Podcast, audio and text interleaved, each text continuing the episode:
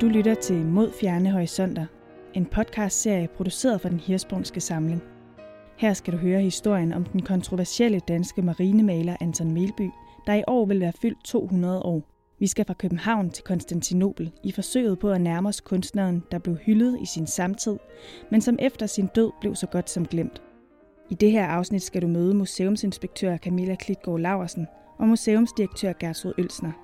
De vil fortælle, hvordan store kunstnere som Bertel Thorvaldsen og den mere nutidige Asger Jorn også var begejstret for Anton Melbys kunst. Hvor øh, den, den danske sådan, kunstkritik ikke har, har brudt sig om Anton Melbys kunst, så har han altså haft en helt anden status blandt nogle af tidens kunstnere. Øh, og her er hos Andersen selvfølgelig en af dem, som øh, har et øh, nært øh, venskab med øh, Anton Melby, og som har mange af hans værker i, i, i sin egen samling.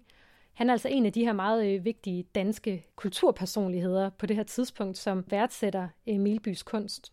En, øh, en anden kunstner er, er billedhuggeren Bertel Thorvaldsen, som var en superstjerne på det her tidspunkt, også i, i Thorvaldsens egen levetid. Selvom han levede størstedelen af sit liv i Italien, så var han altså en stjerne på det her tidspunkt.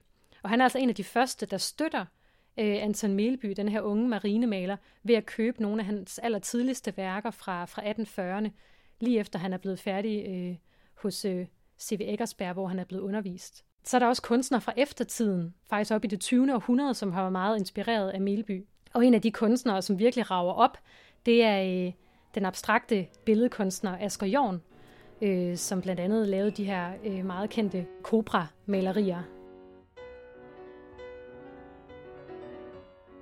Det er på tide at sige farvel til den skolastiske opfattelse af den såkaldte Eggersbergske skole, der i stedet for at samle opmærksomheden om Pisaros lærer, den fremragende maler Anton Melby, manipulerer med den skole af malere, der ikke engang har været Eggersbergs elever. Faren ligger, som Lange påpeger det, i at man udbygger nationalismen som en lukket ring, der i den grad virker hæmmende, at en ny generation som vor tids europæister forlanger den komplet kastet bort.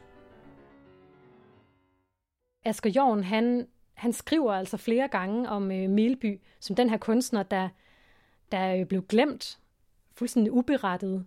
Og Asger Jorn, han ser simpelthen Melby som en af forgængerne til denne her abstrakte kunst, som Asger Jorn selv maler øh, og praktiserer og er fortaler for. Og øh, det er faktisk en af årsagerne til, at en af de største samlinger i Danmark af, på museer af Melbys kunst faktisk befinder sig på Museum Jorn i Silkeborg, som øh, har alle Asger Jorns øh, værker, og også en hel masse værker af de kunstnere, som øh, Jorn han har samlet på.